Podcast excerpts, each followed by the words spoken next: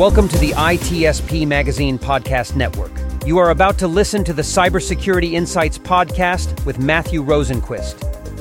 Get ready to dive into the cybersecurity headlines and better understand the strategic nature of threats, attacks, innovations, and vulnerabilities.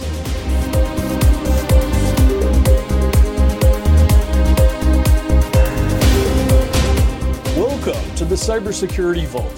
And today, we're going to talk about the recent MGM and Caesar breaches and the board lessons of these ransomware attacks. And I'm your host, Matthew Rosenquist, CISO, cybersecurity strategist and advisor.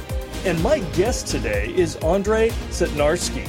Andre is a national security and cybersecurity strategist, named CEO of the Year by CEO Monthly magazine, and founder of Cyber Nation Central a global cybersecurity training and advisory firm for boards and C suites. Welcome, Andre. Thank you for coming and talking with us.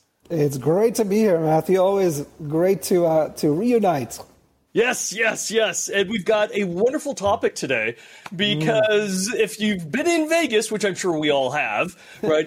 MGM and Caesars, those are the two big powerhouses there. They own mm. so many of the different casinos and venues and everything else and both of them got attacked recently, right? A couple of weeks ago, they got they both got hit with ransomware attacks, possibly, and it's not confirmed, but possibly even by the same threat agent.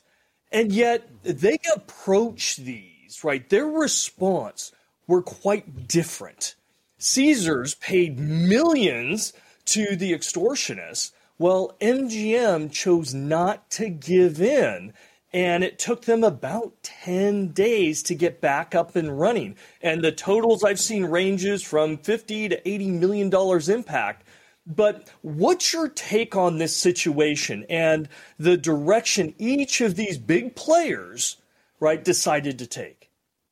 Where do we start? Um, so let's start with what the board decided to do pay or not pay. Obviously one of the pieces of calculus is if we pay, where does it end? Right? So, from that perspective, any board should think twice before paying. Secondly, any responsible board is going to take a look at and say, well, wait a minute, there is a regulatory hurdle that we've got as far as if we pay, are we in trouble with regulators? Okay, so take that aside for a second. So, I wouldn't blame one company versus the other for, for doing what they did, what they each did um, it is down to each individual company. So let's actually talk a little bit about what the board makeup and why they did what they did is, right? So MGM and Caesars. One of the things that, um, uh, Matthew, you might not know about my background is that I was actually uh, a global real estate, lodging, and leisure investment banker for UBS uh, for a number of years out of New York, and the uh, casino industry was uh, one of my biggest clients uh, globally, uh, but certainly out of Vegas as well. And unfortunately, when you look at real estate, lodging, leisure, casino operators, they are not what I would call cyber ready.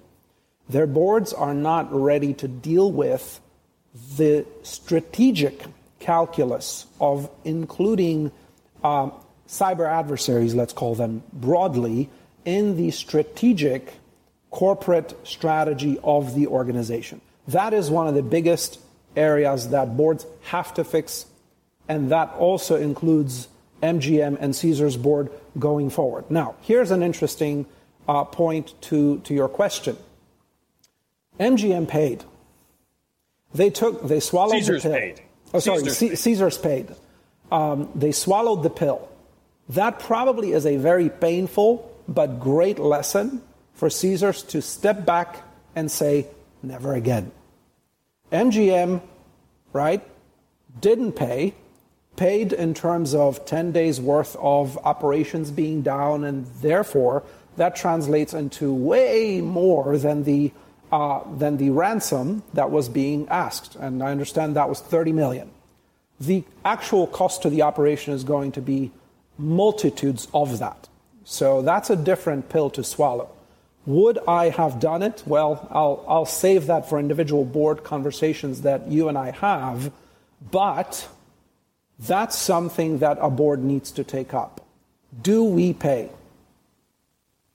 Now, do you think there's ethical considerations here? I mean, we're talking dollars and cents, and, and obviously boards have a fiduciary duty, right, to protect their shareholders and, and whatnot.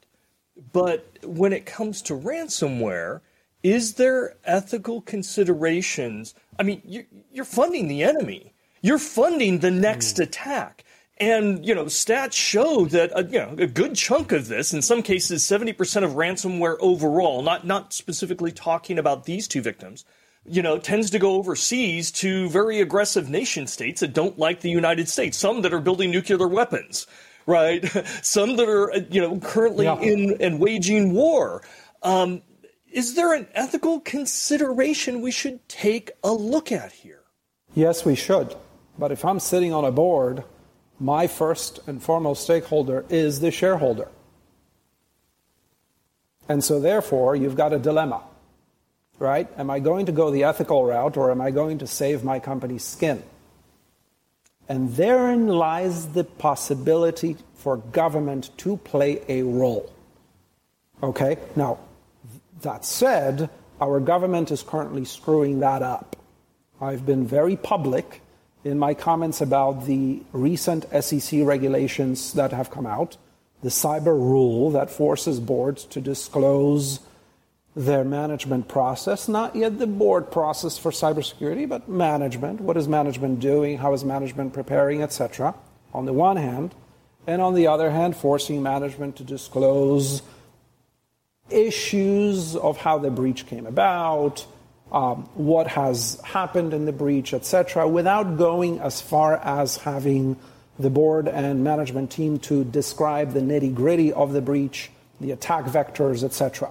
But we've already seen from this Caesars and MGM breaches, uh, from these uh, MGM and Caesars breaches, that the amount of disclosure both companies came out with have given at least a little bit of a playbook to wannabe followers right? Follow ons, if you will, uh, cyber attackers against other casinos, real estate operators, etc. Right? In other words, what has been disclosed in Caesar's disclosures and MGM's disclosures provides a bit of a playbook for, hmm, that's how these breaches succeeded. Cool. We can learn from this as attackers and attack others that might not be as prepared as MGM and Caesars might be going forward. That's a problem. And yet our regulators are forcing this. That's yeah, a problem. But- you know, the, the argument against that is saying, specifically for the SEC findings, is or the SEC uh, requirements, is when a public company, right, has a material impact, that company has to notify the shareholders. Of course. Which is true for other things as well, and has to be done in a timely manner. Of course. Right? Because there's people in the company, executives and a whole bunch of people that are going to know bad things are happening.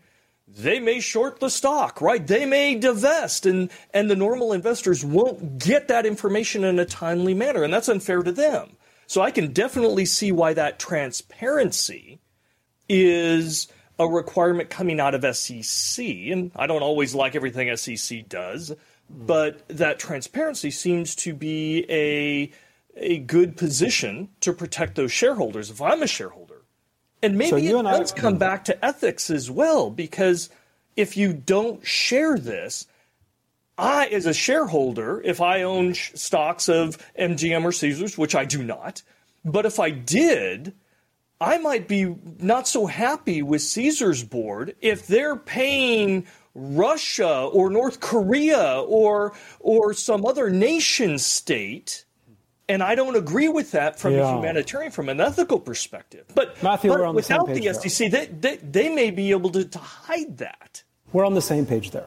Okay. This is not about not disclosing that a breach has happened, but it is about disclosing, or as in this case, not disclosing how it happened, what specifically happened, because so the that details, kind of disclosure, the details, potential details that could be used to the advantage of the attacker. Okay, and I don't not, think anybody wait, wait, would wait, say, "Yeah, tell them what vulnerability they exploited and everything else." Uh, and not just okay. that, not just that, right? The SEC has a dual role, and it is a double-edged sword role.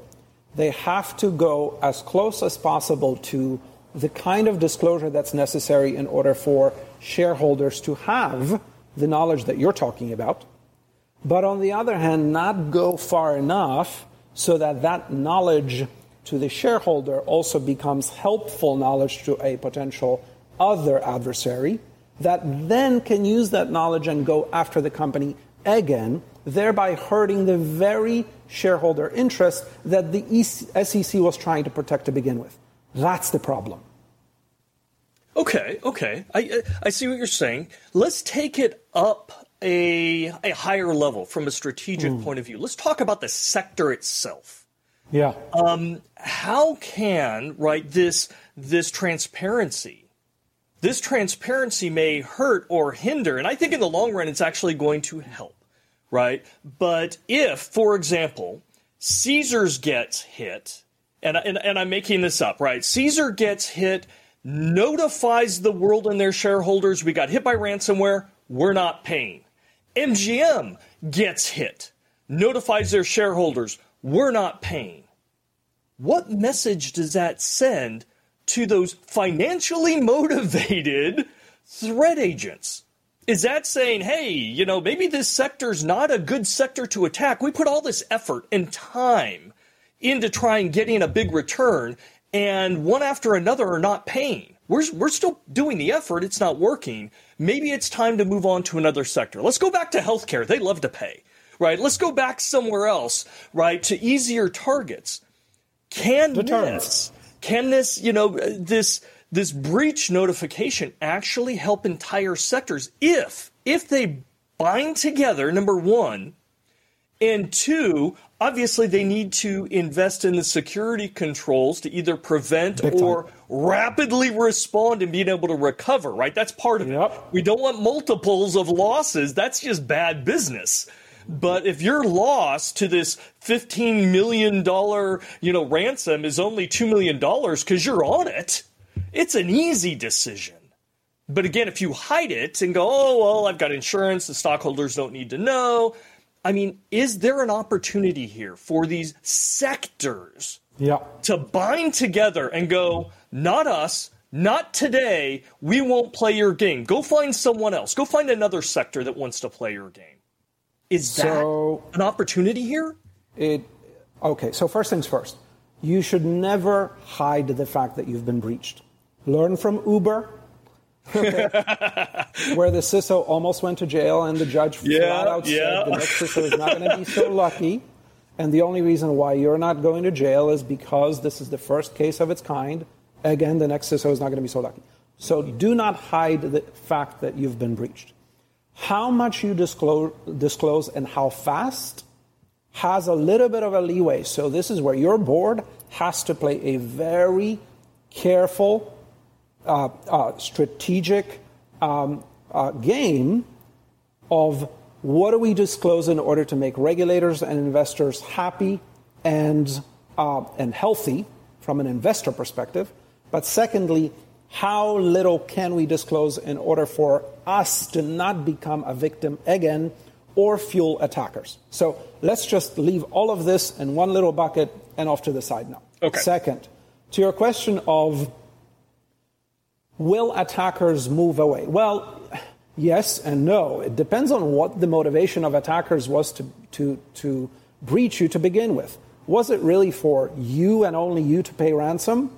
Okay, if that was the only motivation, then yes, collusion amongst uh, industry companies and organizations would help thwart that kind of an attacker. But I would purport to say that that isn't, and most of the time probably isn't, the only uh, uh, uh motivation for an attack. Why? Cybercrime is organized crime, right? It's a $7.9 trillion economy third largest economy in the world, growing at 15% per year. So this isn't your garage geek anymore, right? Quote unquote garage geek anymore, uh, breaching organizations. This is organized crime. Think companies with CEOs of cybercriminal networks, et cetera, et cetera. And so when you think of it from that perspective, those companies have multiple customers. So one customer of data that was breached in a Caesars or MGM uh, attack is indeed the breached company themselves. who would buy back that data from the attackers by paying ransom. But that data can also be sold to other stakeholders, other customers, be it competitors, be it on the dark web to somebody else that has a whatever reason to purchase that data, etc. And so this isn't so simple as just saying, oh, we as an industry are going to bind together and just say no. Is that the right thing to do? Well, yes, but only if we are so damn ready from a breach deterrence and posture of deterrence perspective that indeed we do not fear being breached and therefore pay the financial, operational, um, legal, regulatory, and other costs that are associated with a breach. If you're not ready for that, then yeah, the easier thing to do is to pay, which is why hospitals whose boards, administrative teams, CEOs have not been ready, they have been paying because it is the uh, right more swallowable, swallowable pill. Once our breach deterrence and cultures of cybersecurity pick up steam, that's when we can indeed have the kind of conversation that you're talking about, Matthew, where now we're fairly confident we're not going to get breached, and therefore we don't give a hoot who tries to breach us. We're just going to say no. Okay, so then let's bring this back to the board, right? Um, if I'm consulting to a board, yeah, you and I just get thrown onto the MGM board and I go, okay, what are we supposed to do moving forward, right? I, you know, I think one of the directions I would take is to give that strategic direction to the CISO and their organization to say, the goal I want you to achieve, because I know you can't prevent every attack, but I want you to make sure that we are in a risk position, that we are preventing as much as possible, but in the event that it does happen, I want recovery right to be less than 2 million dollar impact or 3 million dollar impact or whatever it is right but put a dollar figure on it and say this is a success criteria this is your goal because when they come back and say, we want to have some ransom, the board wants to do the ethical thing. We want to represent our shareholders and we want to showcase how we're better than everybody else. And we want to turn that down with confidence because we're going to be set up.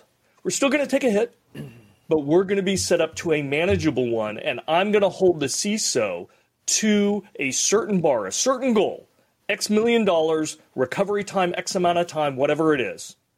Is that the way you would approach it, or would you recommend something different? So, first, I would say that's good, not great. There's a great book by that title. Second, I come at it from a chairman and CEO perspective. I am not a CISO, okay? I come at it from the perspective of having seen breaches firsthand how they've unfolded, and what a great CISO would have or would have not been able to do, accomplish, etc. And I therefore come at the issue of cyber security, and really more broadly, cyber, very differently than the entire industry generally does. What does that mean? When you think about some of the motivations of attackers, you've got to start saying to yourself as a CEO, and certainly from a governance perspective as chairman, I am now in charge of growing the cyber profile of my organization. Okay. If that doesn't ring different bells than a physical organization, then let's just think about it for a second. Most boards and C suites have been built to manage a physical organization manufacturing plant, hospital, whatever. It's a physical organization. And we've been going, going and growing gangbusters on digitalizing and digitizing the entire footprint of that very physical organization. However, as we all know probably, most of the digitalization and digitization of our processes and institutions has not been cyber secured on a one, one-to-one basis, right? With every step of digitalization, we're not cyber securing it at a one-for-one ratio. Okay, well, we could go and, and have another podcast on why that is, but the, the, the nitty gritty, the, the big picture of it is internet was built as a house without doors and windows. We're going to be paying, it, paying for it for a long time, et cetera, et cetera. So we're trying to approximate cybersecurity to digital, to, to the digitalized footprint as closely as possible. Okay. But within all of that, therefore, if I'm the CEO of the company, I am no longer the CEO of just the physical organization. I'm the CEO of a digital footprint of that organization and the cyber secure rendition of that organization. So, what that means really is I've got to think through all three lenses. And that's something very different. Why?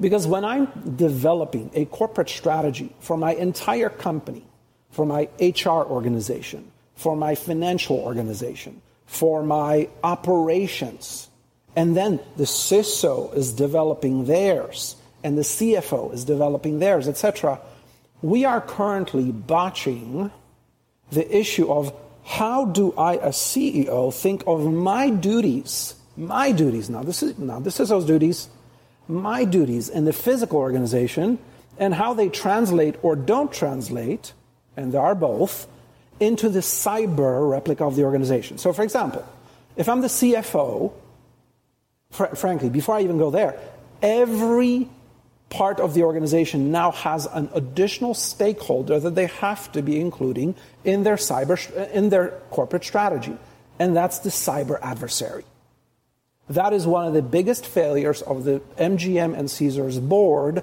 and C-suite. They have not paid attention enough to that stakeholder in their corporate strategy.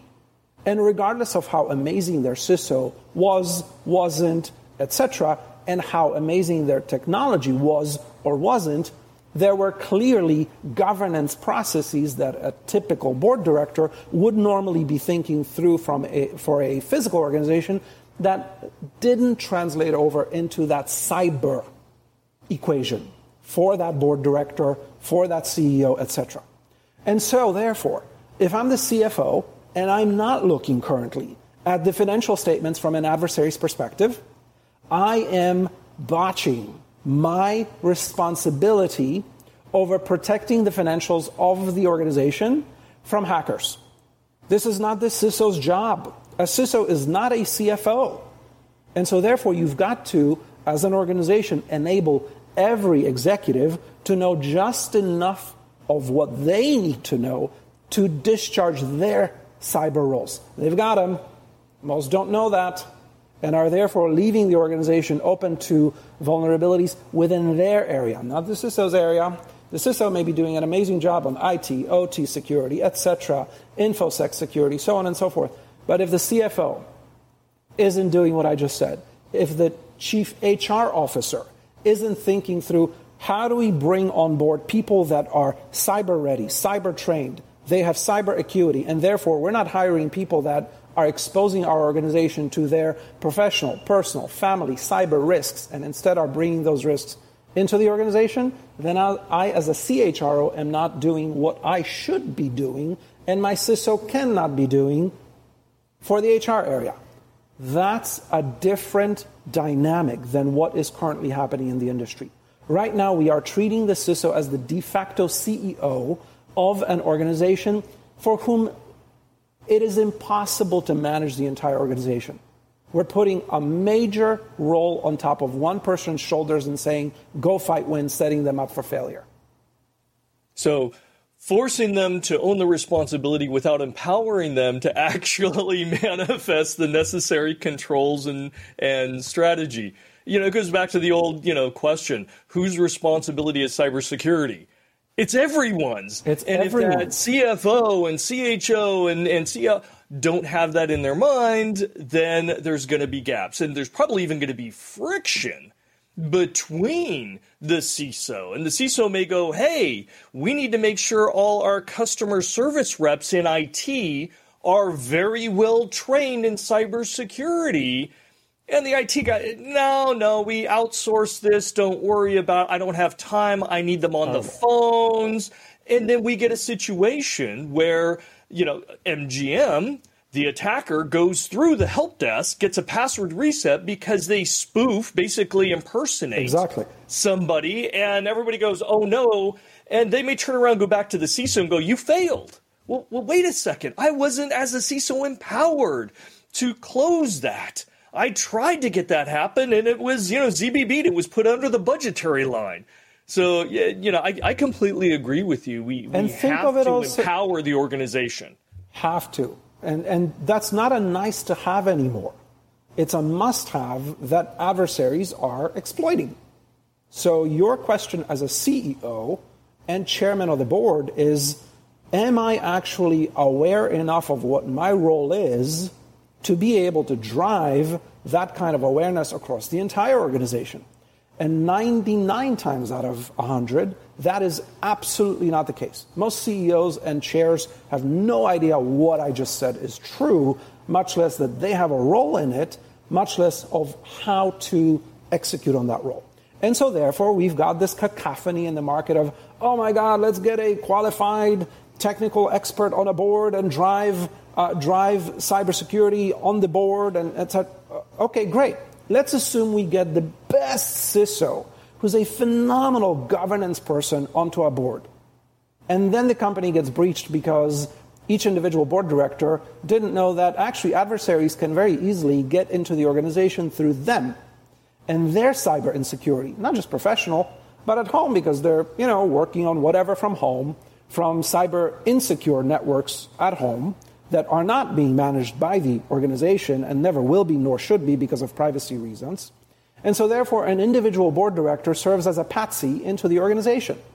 How in the world can a qualified technical expert or anybody in that realm of expertise be able to prevent that unless we've empowered individual board directors and executives to not only know their roles, but then empower that kind of a culture of cybersecurity and breach deterrence from their role down through their part of the organization. You can't. And so, therefore, yeah, the a CISO and a cyber governance person on a board cannot be the only two people in the organization that speak cyber. Everybody has to. And I'm not saying everybody has to be a cyber expert. This is not what this is about.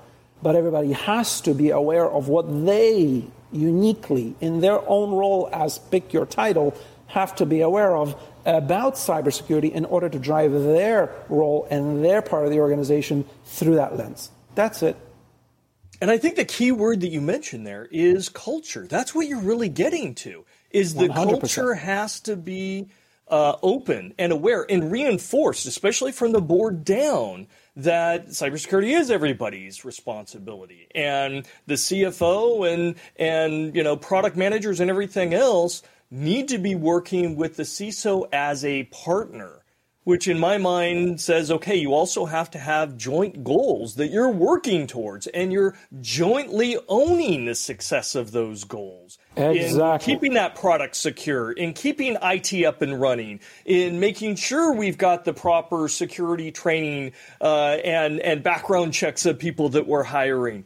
And that then becomes that teamwork effort and it's not Absolutely. the isolated CISO that we will, you know, demand they fix everything without empowering or just use as a scapegoat when something does happen. It's got to come from the board down, culture change and shift to embrace the value propositions of cybersecurity and it helps every every department. It helps finance make sure the attackers don't move that decimal point. It makes sure that the confidentiality of the HR records and the availability of the IT infrastructure, the IT and OT world. So yeah, exactly hey, everybody right. should be on board, right? Exactly right. You couldn't have summarized my lot in life better. That is what I focus on day in and day out. But let's push that even further. Okay. So our new White House national uh, uh, cybersecurity strategy has come out and is very big on cybersecure by design technologies and scoring companies on how well the technologies that they produce come towards being cybersecure by design. And again, good, not great. Why? Because the whole issue of cybersecure by design technologies is something that was already true 20 years ago.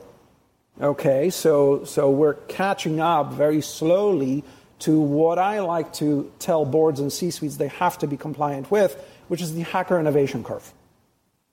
Not, you should not look at cybersecurity regulations out of any government, even the United States, which is ahead of the curve in front of most peers around the globe right? You should not be looking at being compliant with regulations of the United States government. You should be looking at being compliant with the hacker innovation curve. What does that mean? Cybercrime is growing at 15% per year. Cybersecurity is growing at 9.7. So clearly, hackers are growing faster, and for a lot of reasons that we can get into, right? It's lucrative, it's easy to perpetrate, et cetera, et cetera. But from a technology perspective, our cybersecurity market isn't growing as fast. Okay, great. So let's say we close that gap. Still, when you look at cyber breaches and you, you look at whatever statistics you want to look at, whether it's the Verizon breach report or the IBM breach report, somewhere between 3 to 30% of cyber breaches are caused by insufficiencies of technology, right? So cyber insecure technology and CISO weaknesses. The remainder, right, is caused, so the remaining, call it 70 to 97%, is caused by social engineering, which really is a, a form of cyber insecure behaviors, cyber insecure strategy, both of which emanate from where? Now, this is so board and C suite, board chair and CEO. And so, again, unless you're elevating cybersecurity to the cyber acuity of the CEO and chair, who are the culture drivers of the organization, unless the CEO is also the chair, in which case that one person either drives or doesn't drive, empower or not empower individual executives to do what they need to be doing in cybersecurity, that's where you're starting to fall apart. And so while I while I respect and and tout uh, the White House National Cybersecurity Strategy as a step forward, what we need to be talking is uh, about is cybersecure by design boards, C-suites, and cultures that indeed include cybersecure by design technologies, but are much more broadly focused on how do we create, okay, nations, if you're a president of a country, and then institutions, if you're the CEO of an institution, and citizens, if you're just an individual person, right? How do we create cyber secure by design nations, institutions, and citizens that actually retain sovereignty in cyberspace because they have a breach deterrence posture and not just a posture, a culture of cybersecurity that is impermeable. And right now we are fighting against a trend in boards that is not okay. And not just boards, our government, which is, oh, we'll just get breached. Well, that's a wrong approach if we're trying to stay ahead of hackers. So I get it. It's, it's the de facto. That's where we are. But if I'm sitting in front of a senator, congressman, president of a country, CEO, board chair, I am not saying you're going to take this lying down. You need to do something to fight. So, okay, great. You've got a number of tools at your disposal. Your company is one. So you've got to be doing what you need to be doing in order to protect your company. Secondly, at a, right, let's call it collusion for fun from a fun perspective, you should be colluding in a good way with other companies, like you said earlier, to make sure that we as an industry are doing something that, that increases our posture of deterrence, our culture of cybersecurity, et cetera, et cetera, fill in the blank. Can we call that collaboration versus colluding? Well, colluding I, is more. I, I, like I think criminal contrarian. nature when you would, you know, colluding here. I, I like to be contrarian sometimes because the registers better, right? Than oh, let, us glad handle each other, right? Um, and and so so yeah, let, let's let's call it what it is, right? Let's bloody collude for good, okay, against cyber adversaries because that is what's necessary. And so this is where a comparison between the financial services sector and the healthcare sector is an interesting one, right? So financial services is the second highest cost of average breach industry in the world after healthcare.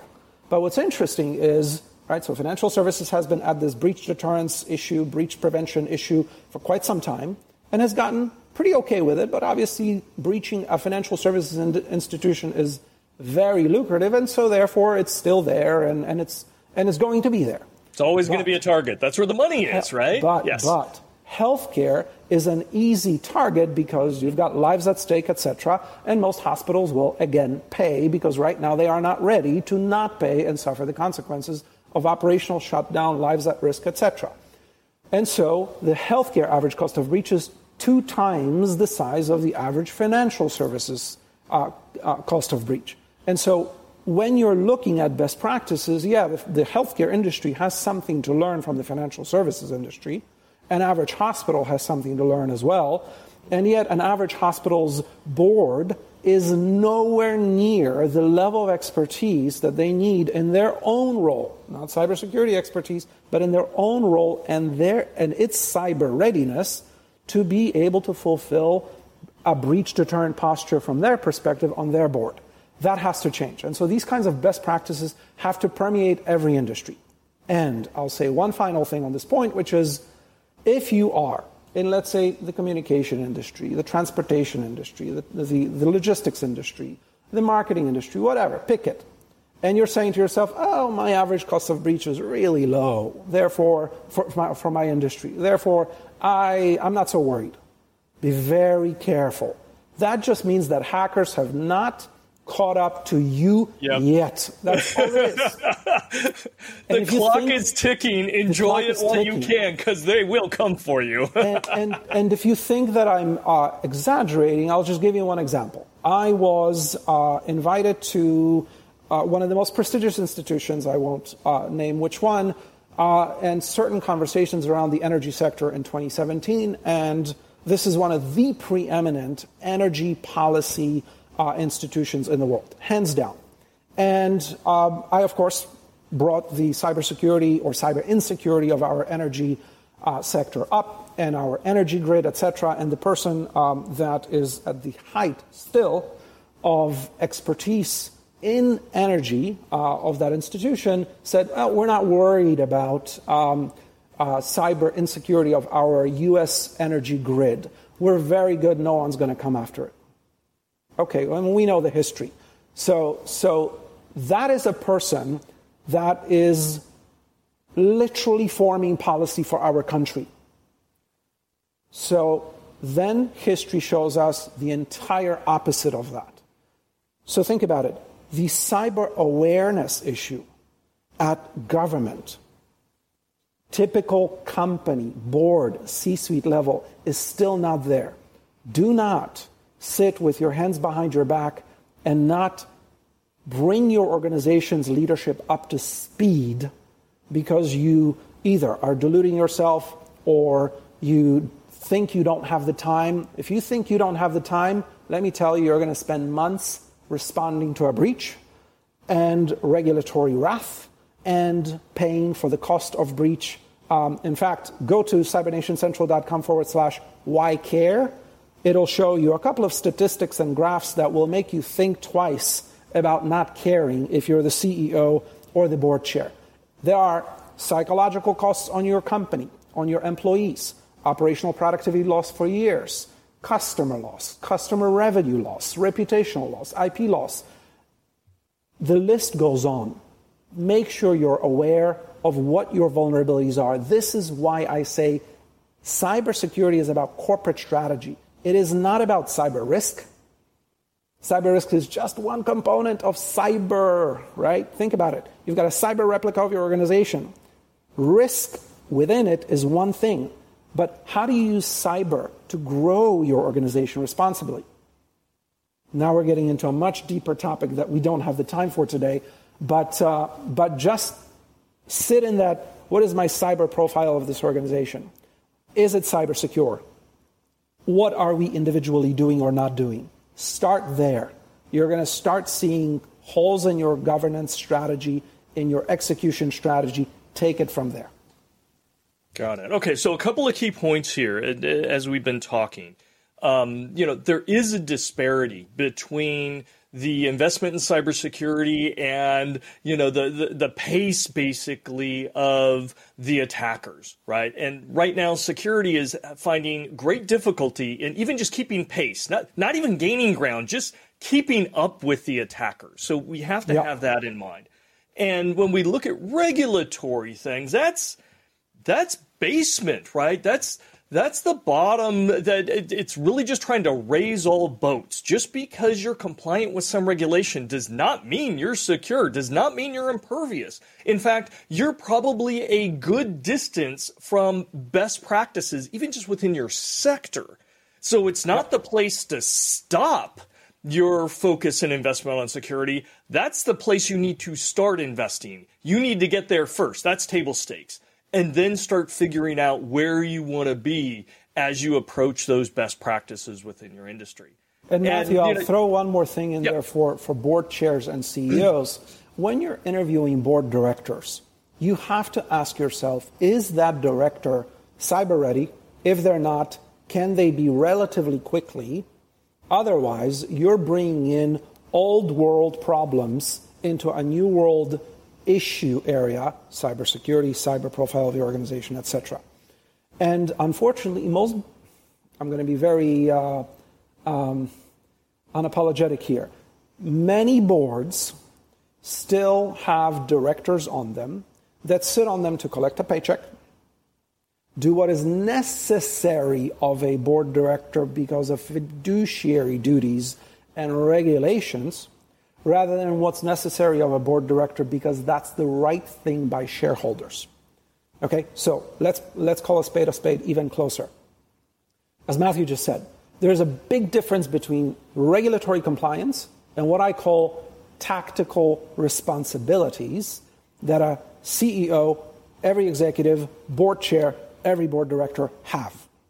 Just because you're fulfilling on your fiduciary, cyber, even if cyber, right? So let's say you're, you're the cyber governance person on a public board and you're happy because you're fulfilling your fiduciary role against all the SEC regulatorily required um, uh, issue areas, right?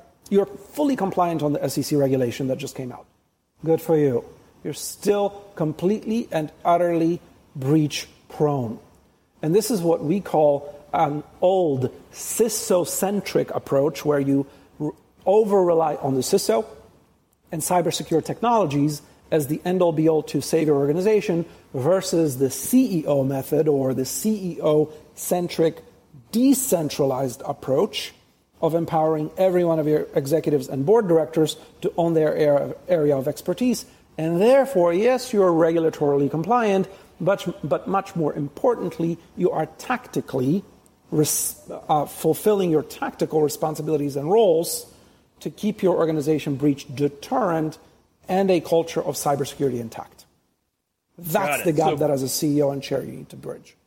So then the next kind of follow on key points is one, you have to act proactively, right? You can't just sit back and Critical. do things in the old way, old manner. We'll follow regulations because again, even just following the regulations doesn't mean you're secure. Doesn't mean you you have an optimal level of security to prevent as much as you should and then quickly respond and recover to those things that get through, right? And those are business. That's decisions. right. And the second thing that I'm hearing is unfortunately, these proactive kind of measures takes a certain level of expertise that the board may not have, the C-suite may not have, potentially even the CISO may not have. We have a lot of CISOs that grew up from a technical perspective and they're great at, you know, configuring ACLs on a firewall, but having those business discussions with that CFO and CEO and board, talking yeah. in terms that they understand, enabling and educating and helping them, right, be invested in protecting their environments and understanding what that means. Even the CISO may not have that expertise, so we need that expertise and again, top level down at the boards, at the C suites, and at that C uh, that CISO to help manifest this culture change to get to more of an optimal level of security. And so, that is so, why, Matthew, I say the cybersecurity problem has to start with the CEO. Yeah, because if I, the CEO does not say to everybody, guys and gals, you have to be vulnerable enough to not just say, oh, my area is perfect, we don't need anything. We have to call out the, the uh, warts, yeah. know that we're not going to see repercussions because of that and wrath from the CEO. Quite the opposite. We're going to we're to hear, I see, we've got these issues, we've got to deal with that. Similarly with the CISO, a typical CISO, CTO certainly, even chief security officer, has not grown up in thinking about every corner of the organization from a functional perspective, executive perspective, governance perspective. And so, how in the world would we possibly expect them to be the de facto CEO of a growing cyber profile of an organization and set us up for success? It's impossible. And so, therefore, it has to be decentralized. I would agree. You know, the, the CEO is pivotal. Uh, if you don't have support from the CEO, you're dead in the water. You can be the best CISO in the world, and it's not going to matter. You're going to have those barriers. And I would even take it a step further.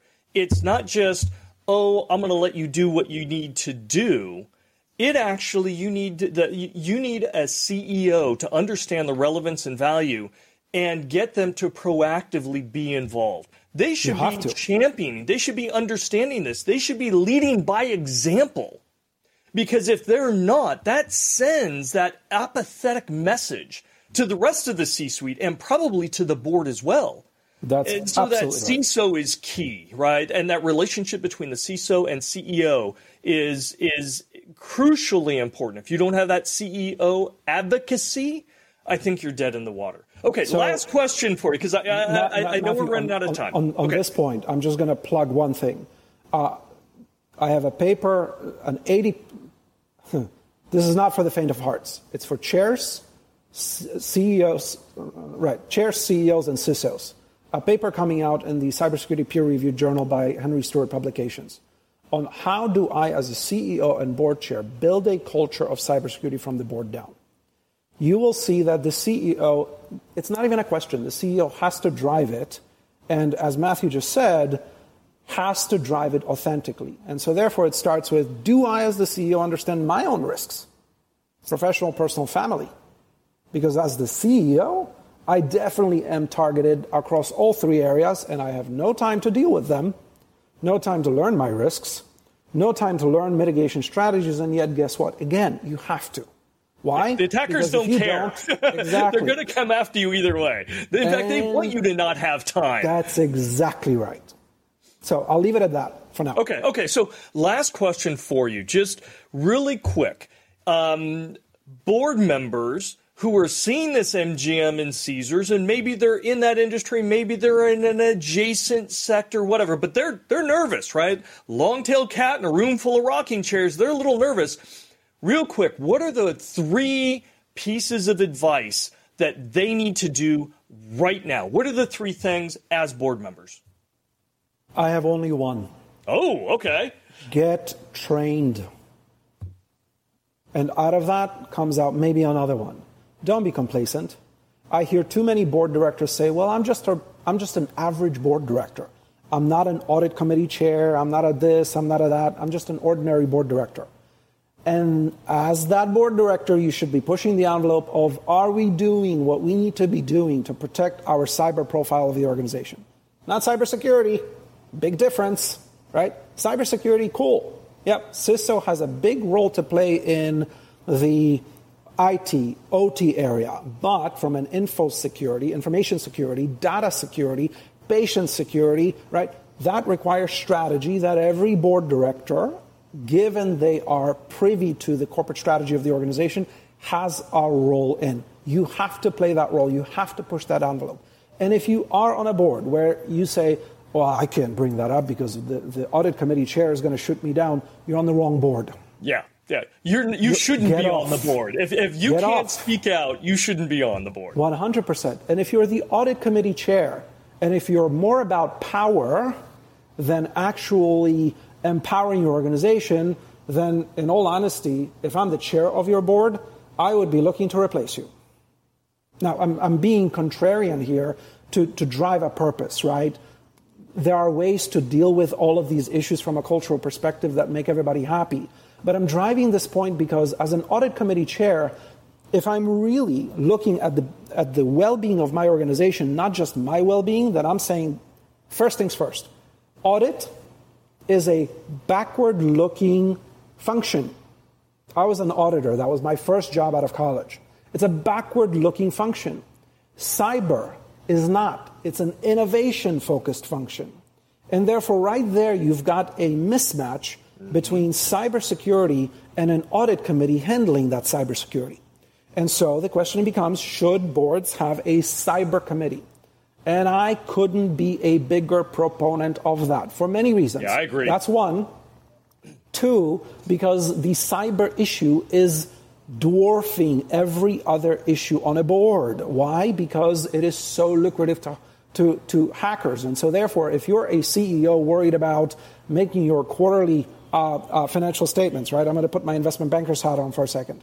And so I'm looking at risks to my financial statements. I'm looking at my CFO. Are they doing their job? My chief business development. Are they bringing the revenue, etc.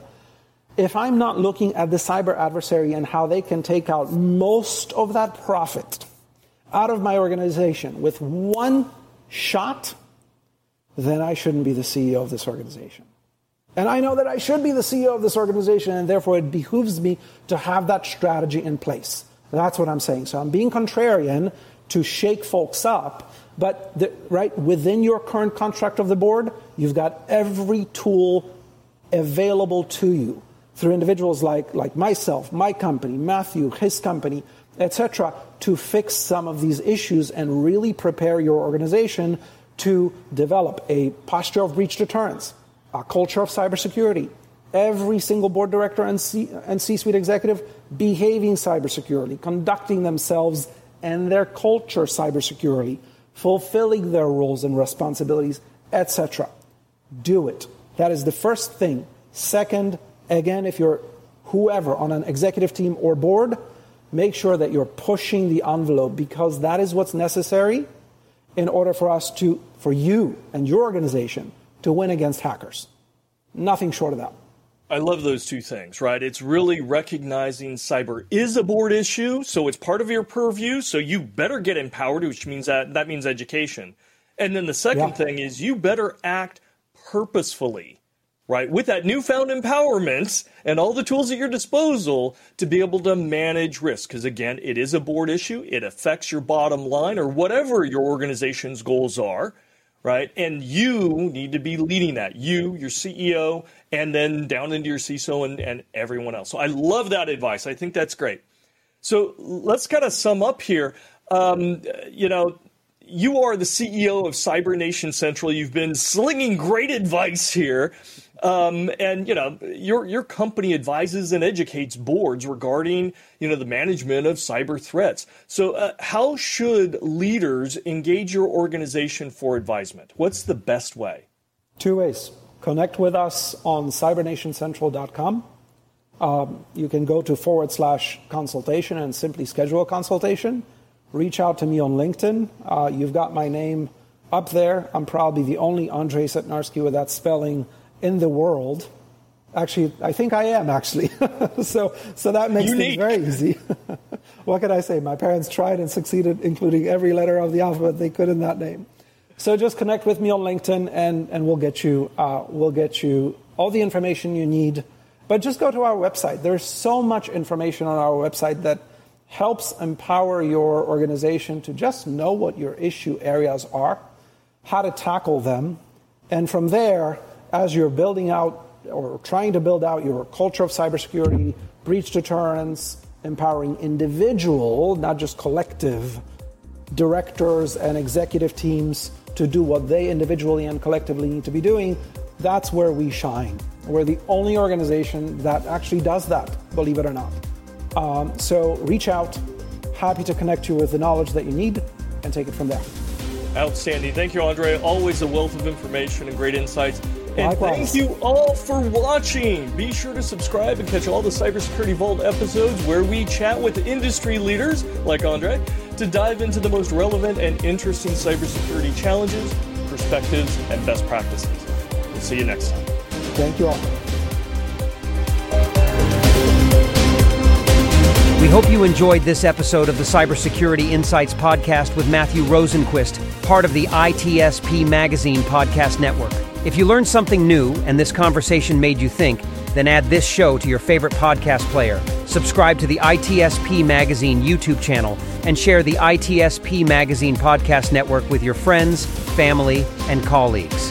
If you represent a company and wish to connect your brand to our conversations and our audience, visit itspmagazine.com to learn how to sponsor one or more of our podcast channels. We hope you will come back for more stories and follow us on our journey.